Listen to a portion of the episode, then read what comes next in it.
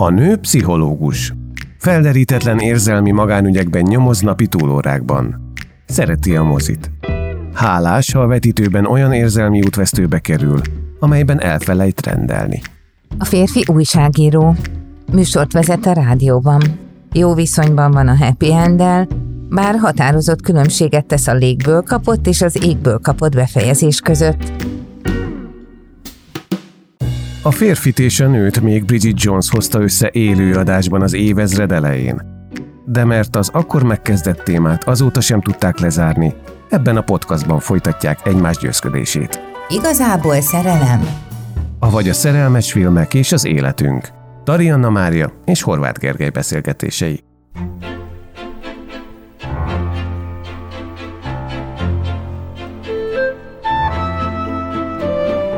Melvin író, kényszerbeteg és nagyon morci. Carol pincérnő, gyerekét egyedül nevelő anya és Melvin kedvence. Vajon mire mennek ők ketten? Lesz ez még így se?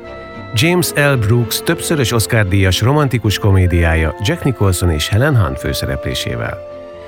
Ha egy pszichológust kérdezel, azt mondja erre a filmre, hogy Közhely szótárból, hogy itt a szerelem ereje. Tényleg ezt mondom? Igen. Hát annyira édes.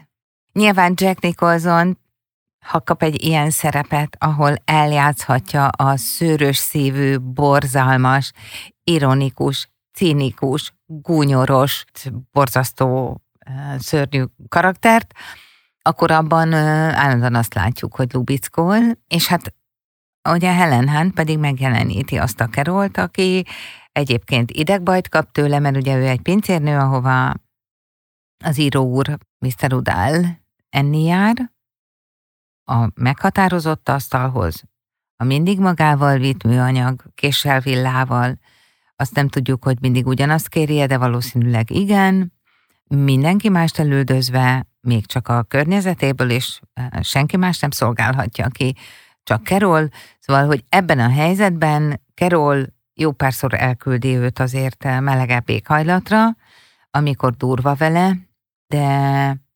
végül is hosszú bonyodalmak során, de egyszer csak elkezdi ezt az embert megszelídíteni.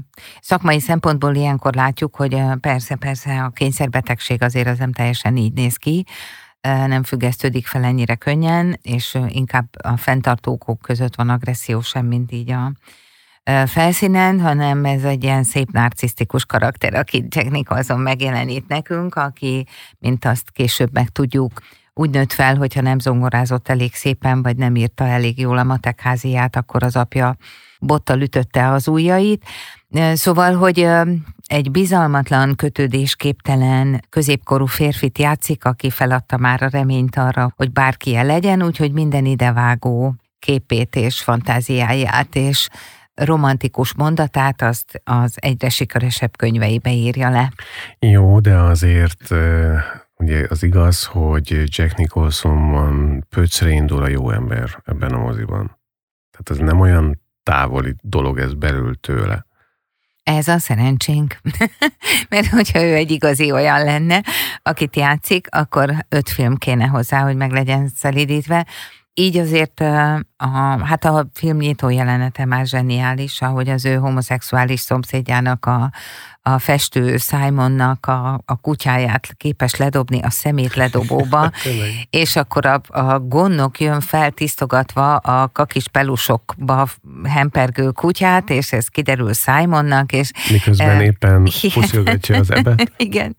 Szóval hihetetlen vicces jeleneteken keresztül egyszer csak végül azért eljutunk odáig, hogy a kutyára vigyázni kell, és, és tulajdonképpen a kutya lesz az, aki elkezdi megszelídíteni ezt az embert azzal, hogy, hogy türelmes, kivár, nem tolakszik, és őt kell megszelídíteni. Tehát, hogy végül is ahogy azt látjuk, hogy emberek próbálnak Jack Nicholsonra hatni, így úgy, hogy fogja már föl, meg hagyja ezt abba, meg legyen normális, meg nem tudom én, úgy az ő megszelídítése komoly akadályokba ütközik, míg nem ez a kicsi kutya.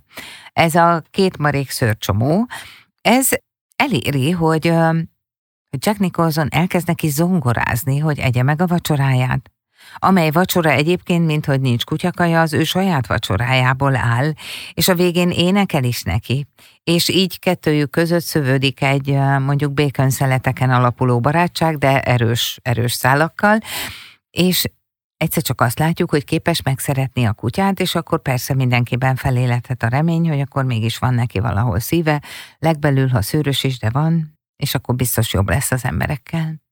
És akkor tulajdonképpen ez meg is történik szép lassan a film vége felé. Uh-huh. Sőt, nem csak a vége felé, hanem elindul egy folyamat, amelyben ő segít, Na jó, de hát azért vallja, segít, hogy milyen jó érzés úgy, segít, úgy segíteni. Hát szerintem ez egy összetett dolog, mert a pincérnőt vissza akarta kapni, ezért segített úgy, hogy elküldte a kiadója orvosát hozzá a házhoz, és akkor kiderült, hogy van orvosság, meg megoldás a fiú asztmájára vagy allergiájára. Hát ugye szép kritikáját látjuk az egészségügyi rendszernek Amerikában, ugye a 70-es években, hogy ha szegény vagy, akkor nagyon hamar kapsz olyan diagnózist, ami egyébként lehet, hogy nem is valós.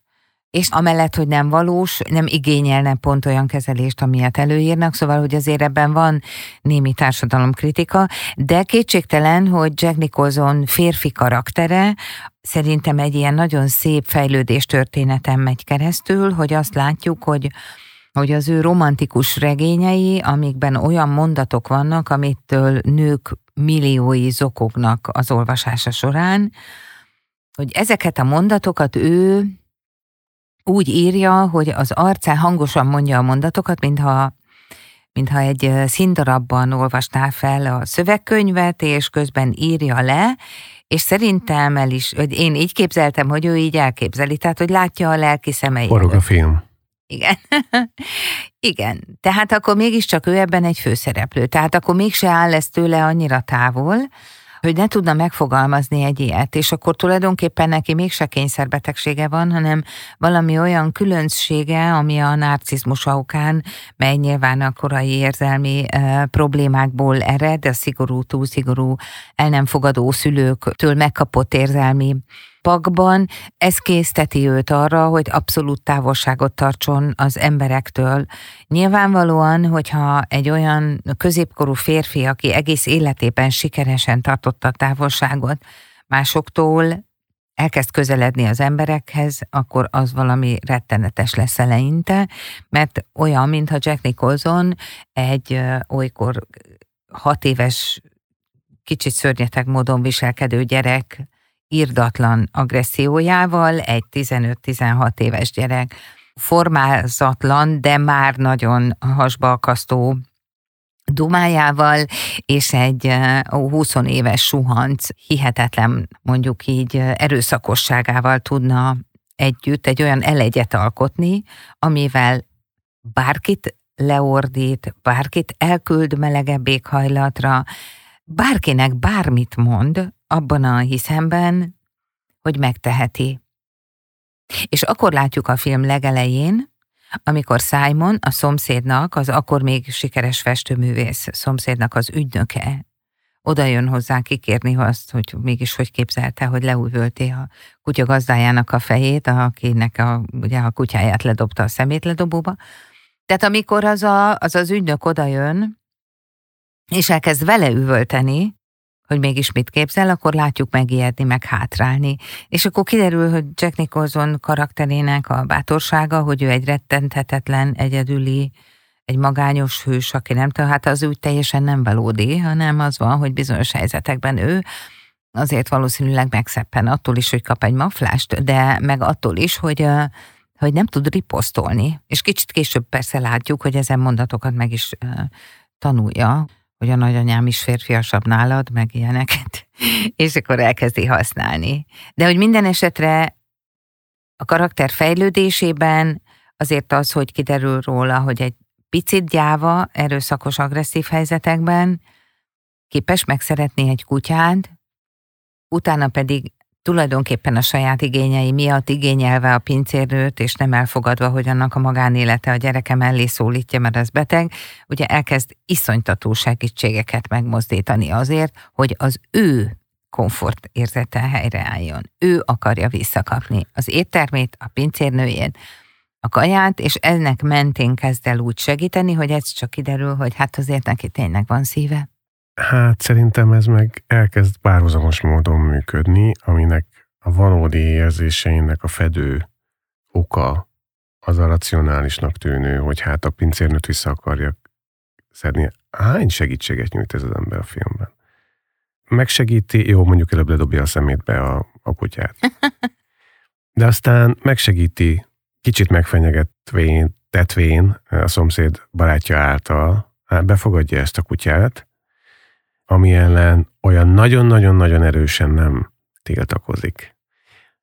Aztán tulajdonképpen nem kergeti meg a kutyát, engem ez meglepett, hanem egyből egy pozitív, alapvetően egy pozitív hozzáállása volt, ha emlékszel, amikor bement a kutya, uh-huh. és mhm, pitizett. Tehát tulajdonképpen, amikor ketten voltak a kutyával, ő mert teljesen másképp viszonyult hozzá, pedig azt gondoltam, amikor először láttam, hogy le fogja pisilni a szőnyegét, és milyen ideges lesz megint a Jack Nicholson bácsi, de nem ez történik. Igen, nem hanem is pisiltem hanem nem is pisiltem, elkezd, bár befutotta a lakást, hanem elkezdett... Tehát nem eszi meg a vacsorát. Édes, de igen, de aztán segít a, segít a meleg szomszédnak. Persze. És egy ponton túl már nem csak azért, hogy neki jó legyen. Hát az a gesztus, amikor a végén, amikor őt kilakoltatják, vagy, vagy kiadják a lakását, és tényleg tönkre megy, meg már levitte a szüleihez, amit végül is nem tudunk, hogy milyen eredménnyel jönnek vissza, de miközben kipakolják a festő lakását, hogy jöjjön az új lakó, aközben ő áthozatja az ő túr, közös túrájuk alatt. Igen, igen, de hát ez már az hozzá. átváltozása vége. Igen. igen, csak azért ez egy elég erős gesztus. Tehát, hogy ez nincs, nincs meg előjelek, szerintem olyan valós előjelek nélkül, ami nem csak arról szólna, hogy itt neki valamilyen érdeke lenne. Meg még valamin gondolkodtam. Miért különleges ez a nő? Miért a, tetszik Melvinnek? Igen. Helen Hunt? Aha. Hát én azt gondoltam, hogy azért, mert prózai teljesen normálisan kezeli, rászól, és egyébként természetesen kedves. Tehát, hogy egy olyan ember szerető valaki, akiben nincsen különösebb manír, és ez nagyon vonzó neki. Azon felül elfogadja őt úgy, ahogy van a különbségeivel, a műanyag villájával, és azt mondja neki, hogy amíg rendesen viselkedik, persze, hogy mindent megkap.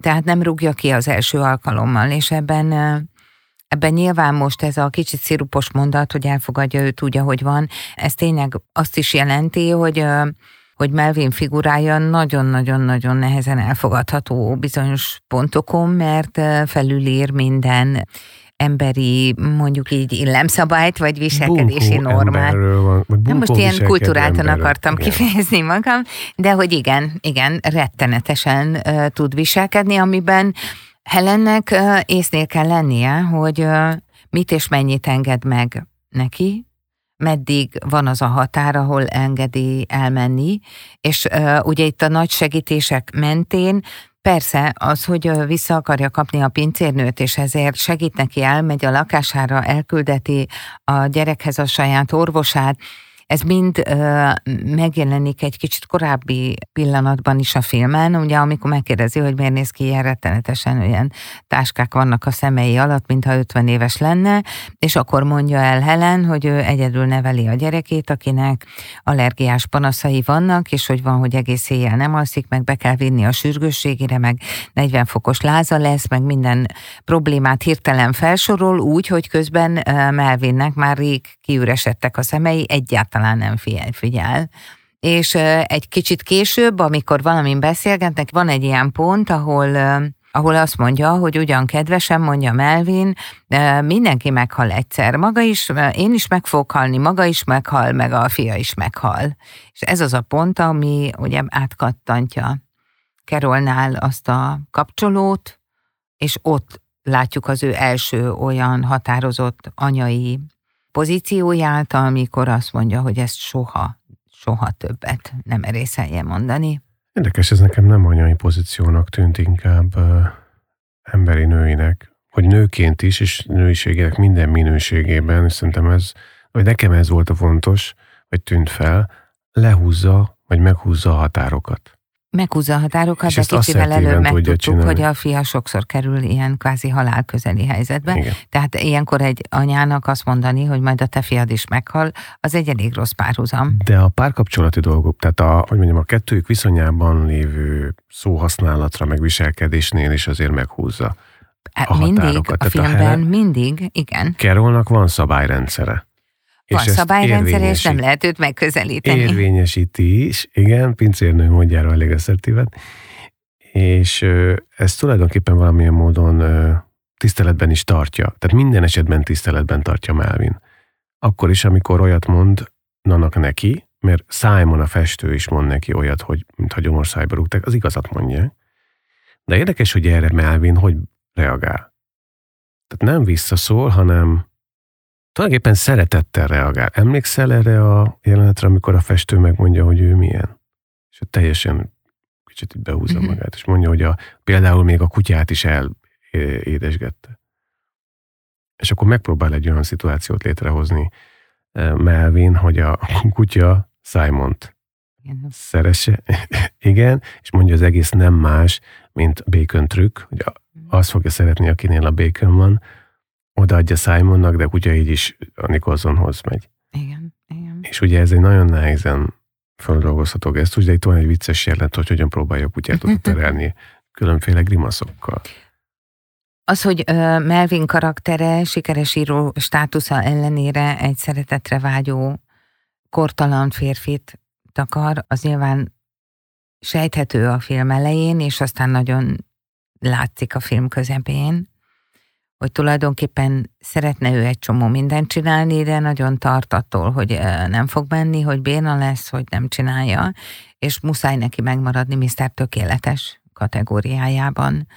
És ez egy nyilván így a 21. században is rengeteg embernek a problémája, hogy hogyan legyél Mr. Tökéletes, vagy Miss, vagy Mrs. Tökéletes, úgy, hogy, hogy egyébként belül nem érzed, hogy ez valóban a, a te mondjuk így identitásod lenne, hanem igazából nagyon félsz attól, hogy hú, azt nem fog sikerülni, azt nem tudom meglépni, nem fognak szeretni, oda megyek, és nem akarják, hogy ott legyek majd.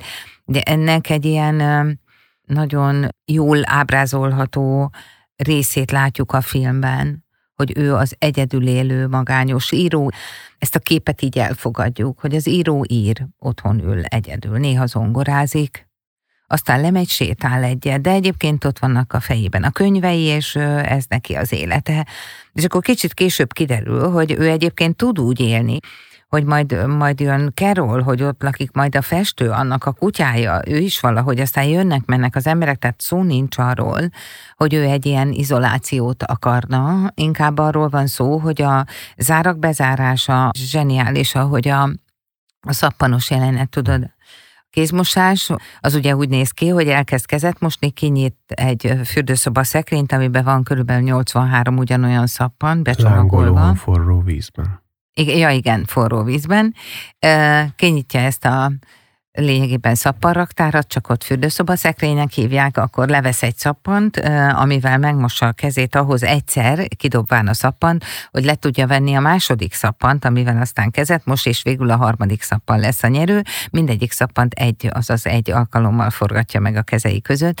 Szóval ugye ezek a, ezek a rituálék, hogy mindent háromszor kell megcsinálni, háromszor zár, háromszor nyit, ez valóban egyébként szakmailag is úgy néz ki, hogy, hogy az ilyen kényszerviselkedés vagy kényszergondolat mögött mindig van egy, egy ilyen babonás mm, meggyőződés, hogyha háromszor megcsinálom, akkor nem fog rossz dolog történni. Hogyha háromszor bezárom az ajtót, akkor nem fog senki bejönni, hogyha, hogyha háromszor úgy mosom meg a kezemet, akkor igazából tiszta lesz, mert különben rajta marad a kosz, és akkor ezt ugye nagyon tovább lehet fejteni értelmezések mentén, hogy emögött milyen nagyon félelmetes, agresszív vagy ijesztő lelki tartalom van.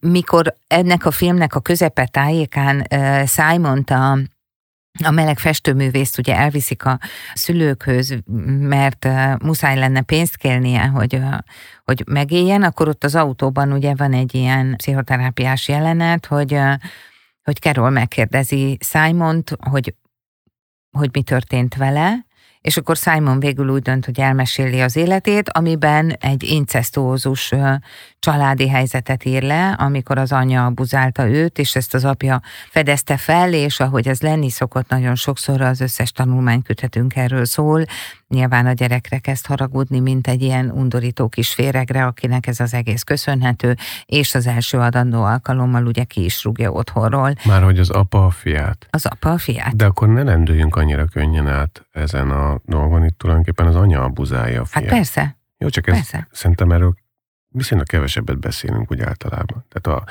családon belüli erőszak vagy abúzusnál általában az van, hogy a férfi lép fel. Azért, mert ö, ritkább az anyai, de azért előfordul, és itt még van. nehezebben. Itt ez van. Itt ez van, hogy ö, Simon azt meséli el, hogy ö, hogy az anyukája örült neki, hogy ő festőművész le akar lenni, és ügyesen rajzol, és akkor mesztelenül állt neki modellt. Mm, Szerint, bocsánat, szerintem ez fontos. hát hogy ne mert ez lenne nem- fontos? Ugye ez, ez nem abban az értelemben erőszak tevés, hogy fizikálisan, hanem, hanem lelkileg. Persze lelkileg, de egyébként valamelyest fizikálisan is, mert nyilván az anya aztán átöleli a fiát, hogy milyen ügyesen rajzolt, uh-huh. és nem egy célzott szexuális aktust jelenít meg itt a filmben Simon mondata, hanem egy olyan helyzetet, amiben az ő anyja azt használta ki, hogy ő gyerekként ezt egy teljesen normális helyzetként fogta fel, hát hisz anya, aki szeret engem, azt mondta, hogy ezt így lehet, akkor ezt így biztosan lehet.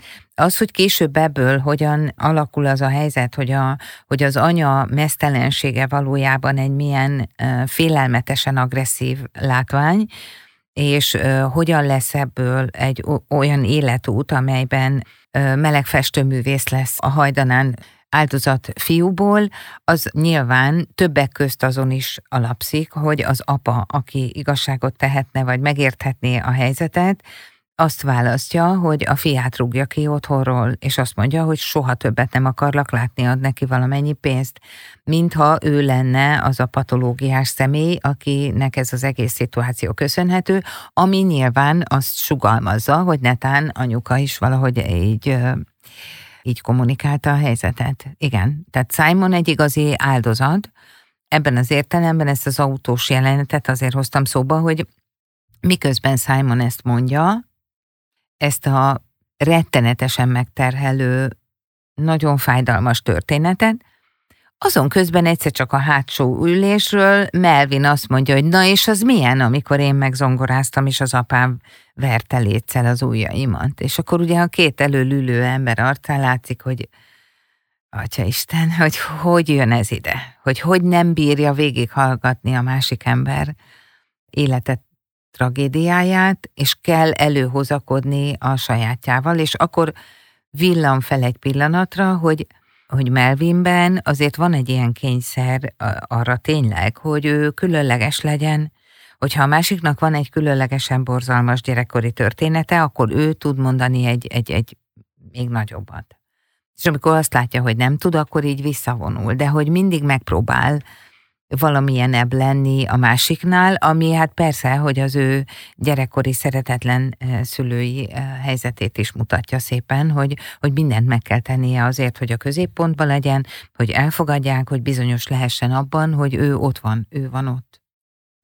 Ha jól nem értem, hogy mondasz, akkor ö, a Simon apjának az anyját kellett volna azonnal kitenni. Csak hogy hogyan kezeljük ilyen helyzetet, Igen. hogyha legközelebb szembe. Én Most Igen. ezt komolyan Igen. kérdezem, és mondom segítségképpen. Igen. Ott, ahol ez felmerülhet.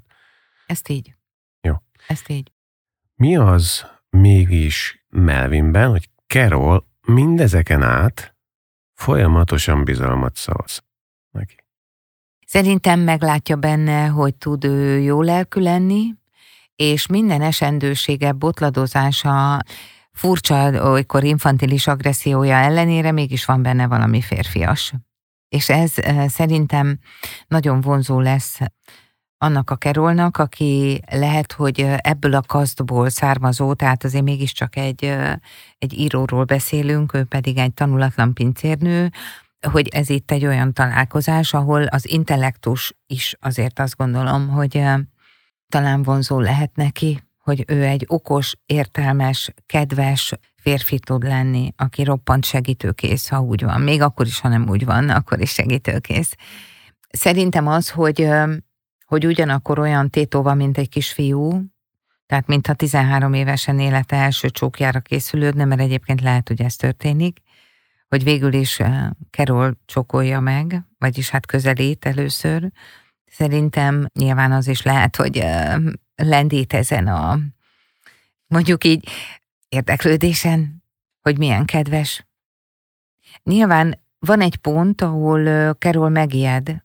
Ugye az első összeveszésüknél, amikor ő nem akarja elfogadni a segítséget az orvossal a mindennel, akkor uh, Melvin azzal kezd udvarolni, hogy de neki az ő pszichológusa azt mondta, hogy ha ő ha előre halad, azt onnan lehet majd tudni, hogy nem kell szednie a gyógyszereit, és hogy ő nem szedi a gyógyszereit, tehát előre halad, és ez azt jelenti, hogy minden elkezd jóra fordulni, és ehhez Kerolnak nagyon nagy köze van. Amire Carol viszont azt mondja, hogy én nem leszek a maga gyógyszere, nem tudok a gyógyszere lenni. Én nem fogom tudni meggyógyítani sem, meg megváltoztatni sem. És ez azt gondolom az a, az a három nagyon őszinte és bármely évszázadban igazi valódi mondat, ami egy párkapcsolat működésére abszolút törvényszerűen igaz, hogy nem tudsz meggyógyítani egy veled párkapcsolatban élő embert, segíteni tudsz neki, de nem tudsz a gyógyszere lenni, mert nem, nem tudsz folyamatosan. Ugyanakkor szerintem akkor világlik ki először, hogy, hogy Melvin sokat tesz azért, hogy változzon a viselkedése, és ez többet ér minden elmondott szónál. Igen, mert talán azért az az első mondat részennél a vallomásnál, amit egyébként úgy emlékszem, hogy bókként mond, tehát hogy mondjon egy bókot. Igen. Jó, mondok egy, egy nagyon nagy bókot, és mondja, hogy amióta találkoztak, nem szedte a gyógyszert és halat, vagy beszedte a gyógyszert és halat.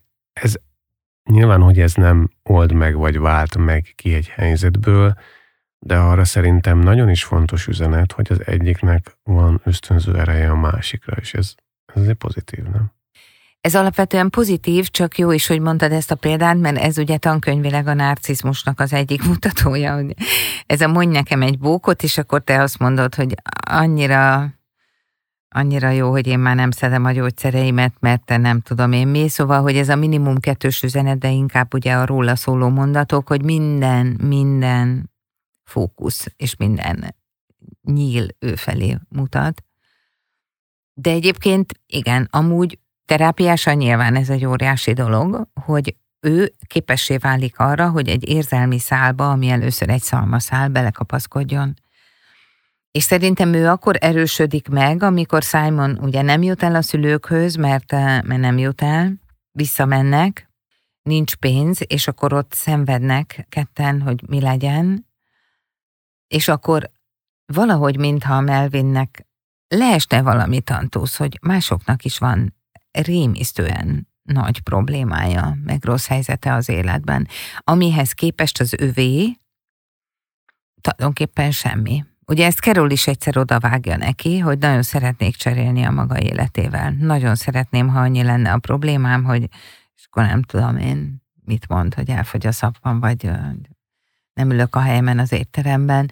Ez egy tanulási folyamat is, és annyira szép a filmben, hogy Melvin végül is felhagy ezekkel a, az allőrieivel, elkezd örülni új sütető barátainak, és a még a végén, ugye ez is egy szép jelenet mindig, amikor látjuk, hogy nem bír belépni helyiségekbe, mert nem tudja átlépni a küszöböt csak akkor, ha rögtön utána nem kell vonalra lépni, és akkor egy sűrűn vonalkázott, vagy úgy bekockázott tízében nem tud jól menni, csikokat át kell ugrania, hogy és akkor a legvégén persze azt látjuk, hogy tulajdonképpen egy, egy hirtelen érzelmi fordulattal az, hogy elmehet egy csók után, elmehet Kerollal az ötkornyitó pékségbe, az feletteti vele, hogy meg kéne nézni, hogy hova lép az a járda repedéseiben, mert még a végén elsüllyed, és akkor ez így már nincs ott. És ez egy nagyon szép dolog.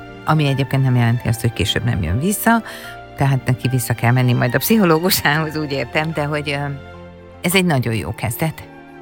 És itt a vég. Igen.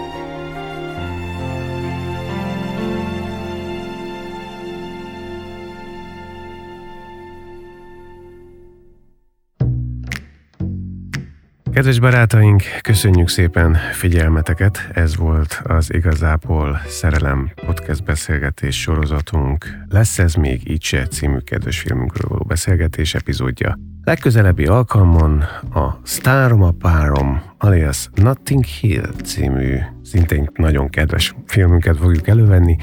A segítséget most pedig köszönjük Szemük Bálintnak, Nagy Raminak, Pus Pacsai Attilának, és kihagytam valakit? A hallgatókat, hogy hallgatnak. Na jó, de csak meg. Nagyon szépen köszönjük, Igen. hogy hallgatnak, és minden dicséretnek is örülünk. Az nem narcisztikus dolog, hogy örülünk egy dicséretnek? Nem, az teljesen rendben van. Az egészséges? Kikövetelni, az, az nincs rendben. Jó, akkor nem vagyunk melvinek. Nem, nem vagyunk melvinek. Oké, okay. akkor jöhet a dicséret. Köszönjük szépen.